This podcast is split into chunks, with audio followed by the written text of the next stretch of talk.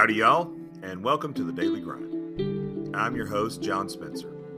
It's my fault that Maritza can't join me this Friday, but she will be with us uh, to be going through Brew Your Brains and Sharpen Your Wits and continuing our walk through the Beatitudes and the Sermon on the Mount together.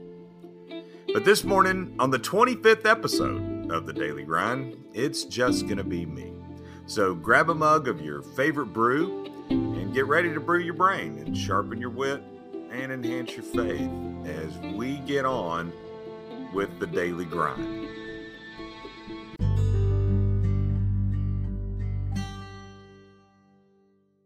So it is Friday, July 7th, and this is that part of the daily grind where you're going to brew your brain.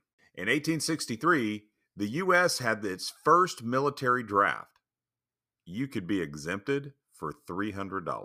In 1928, the Chillicothe Baking Company began selling sliced bread, and we've been comparing everything to that ever since. In 1930, construction on the Boulder Dam, now the Hoover Dam, began. I told Marcy a joke about blocking a river, but she just got annoyed. And I said, Why are you so upset? It's just a damn joke. In 1954, WHBQ in Memphis, Tennessee debuted Elvis Presley's first single, That's All Right. Thank you. Thank you very much. And in 1981, on July 7th, Sandra Day O'Connor became the first female member of the Supreme Court of the United States. July 7th is Father Daughter Take a Walk Together Day. It's Global Forgiveness Day National Dive Bar Day, National Macaroni Day, National Strawberry Sunday Day, and it is also Tell the Truth Day and World Chocolate Day.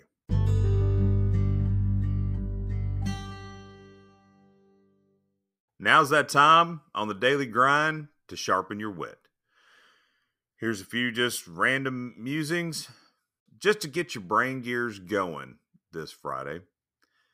The capital of Nepal is Kathmandu. Nutella was invented during World War II when an Italian pastry maker mixed hazelnuts into chocolate to extend his chocolate rations. Dragons don't breathe fire, they really exhale it or blow it. I was recently asked to name two structures that contain water. I responded, Well, damn. No word in the English language rhymes with toilet. I wonder if selfies would have taken off like they did if we had more accurately named them lonelies right at the beginning. Using a dull pencil is pointless. There's a reason that cannibals won't eat clowns. It's because they taste funny.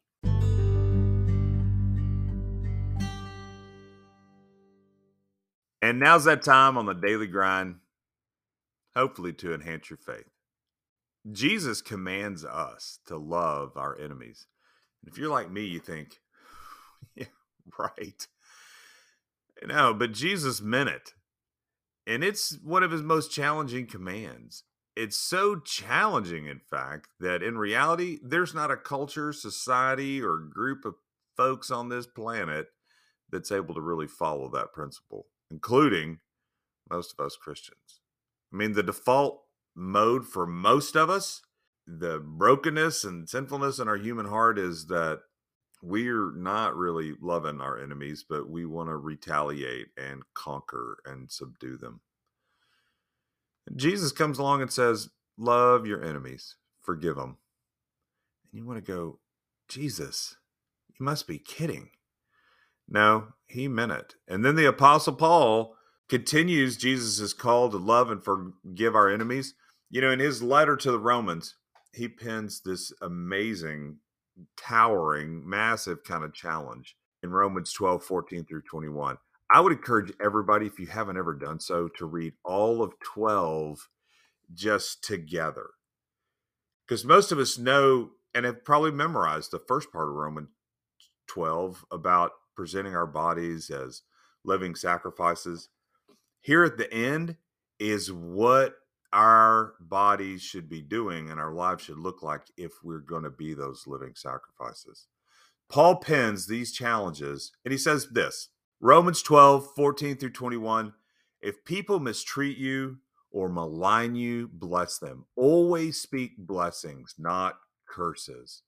Do not retaliate with evil, regardless of the evil brought against you. Try to do what is good and right and honorable as agreed upon by all people. If it is within your power, make peace with all people. Again, my loved ones, do not seek revenge. Instead, allow God's wrath to make sure justice is served. Turn it over to Him, for Scripture says, Revenge is mine, I will settle the scores. But consider this bit of wisdom if your enemy is hungry, give him something to eat. If he's thirsty, give him something to drink. Because if you treat him kindly, it will be like heaping hot coals on top of his head. Never let evil get the best of you. Instead, overcome evil with good. In other words, Paul is saying Christians are supposed to be kind, kind and forgiving to horrible people. Fortunately, there's plenty of uh, people in the church that we can practice on. No, seriously though, if we're going to be followers of Jesus, we must come to terms with the command of Jesus to love our enemies. Paul provides some really practical, but not easy to follow kind of actions that if we put into practice will allow us to i think represent the way that christ followers should respond to people who are horrible to us because they're out there now, I'm not going to look at everything through 14 through 21. I just want to zero in on verse 19 this morning because it says that we should also forgive our enemies, defined as surrendering our right to take revenge. And I think a good way to look at that is through a real life testimony. Eric Metaxas is in his book, Seven Women and the Secret of Their Greatness, tells this story of Corrie ten Boom. Now, she's this remarkable woman of faith. I don't know if you know who she is. Uh, the movie, the book, The Hiding Place. During World War II, she and her family were not Jews, but they were arrested for hiding Jews in their home. And as a result, they got sent to a concentration camp in Germany. Now, Corrie ten Boom survived, but during her time in the concentration camp, she witnessed the deaths of her father and her sister. And after the war, Corrie ten Boom returned to Germany to proclaim the message that God forgives. And there is one day where she was speaking about forgiveness and she looked up and she saw in the audience the very guard who had killed her father and sister sitting in that congregation. And at the end of the service, this concentration camp guard came up to Corrie ten Boom. He stood there in front of me, hand thrust out. A fine message, Fraulein. How good it is to know that, as you say, all sins are forgiven. And I, who had spoken so glibly about forgiveness, fumbled in my pocketbook rather than take that hand. He would not remember me, of course. How could he remember one prisoner among those thousands of women? But I remembered him, and, and I remember the leather crop swinging from his belt. I was face to face with one of my captors, and my blood seemed to freeze. You mentioned Ravensbrück in your talk, he was saying. I was a guard there.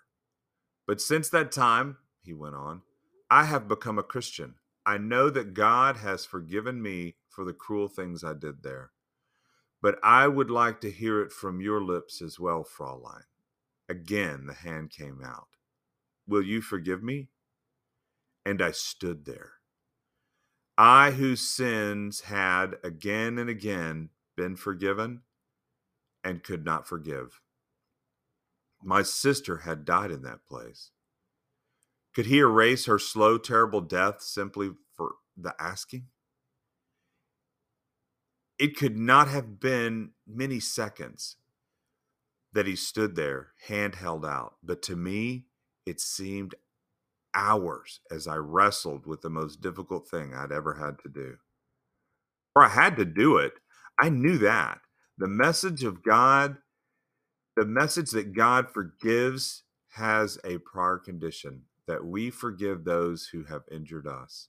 If you have not forgiven men their trespasses, Jesus says, neither will I will your Father in heaven forgive your trespasses. I knew not only a command of God, but as a daily experience. Since the end of the war, I had a home in Holland for victims of Nazi brutality, and those who were able to forgive their former enemies could also return to the outside world and rebuild their lives, no matter what the physical scars. Those who nursed their bitterness and remained had remained invalids. It was as simple and as horrible as that. And I and still I stood there with the coldness clutching my heart. But forgiveness is not an emotion. I knew that too.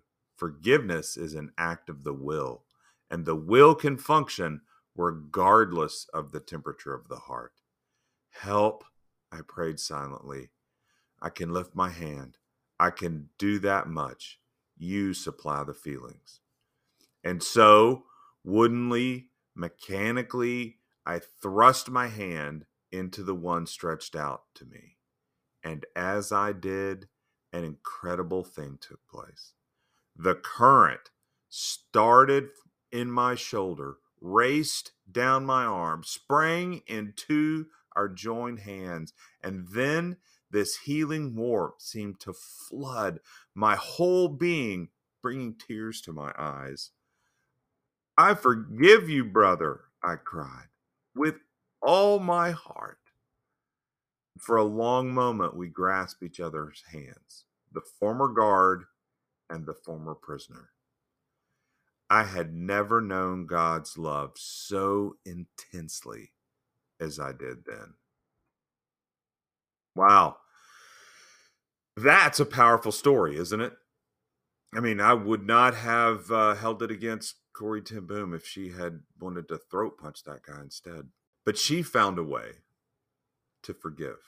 He considered the example of Jesus, a completely innocent man who was executed by the most brutal form of corporal punishment that humankind has ever invented nails through his hands and feet, crown of thorns crushed into his head.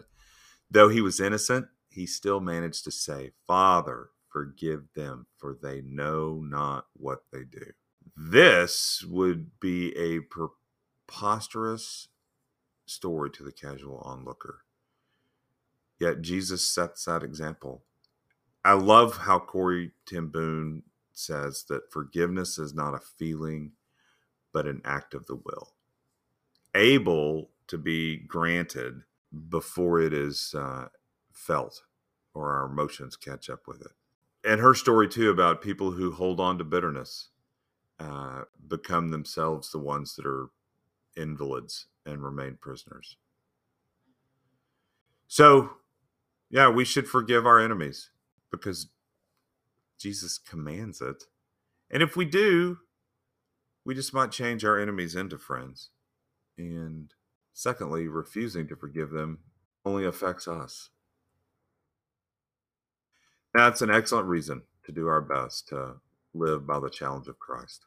I want to thank you guys for joining me on the daily grind.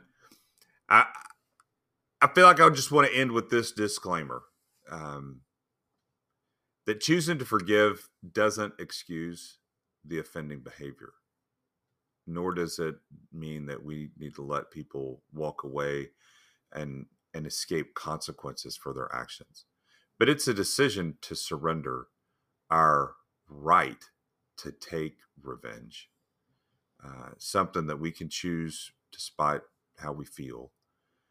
Um, and the church as an institution um, has been guilty sometimes of taking Jesus's instructions to forgive and love our enemies to keep people locked in abusive relationships and to excuse all kinds of just horrible behavior. And that was not the intent of Christ's commands either. And if you are in an abusive situation, you can leave and do so with God's full blessing. So when we oppose our enemies with love, they find it difficult to really keep attacking us. You know, Proverbs 15:1 tells us that a gentle answer turns away wrath, but a harsh word stirs up anger. So we are not to just sit by and say nothing. No, we should be people who speak up, but our answers, I think, should be gentle and humble. I will see you guys next week. Hopefully, Maritza and I will work out our schedules, and you'll get not just solo daily grind, uh, but John and Marty.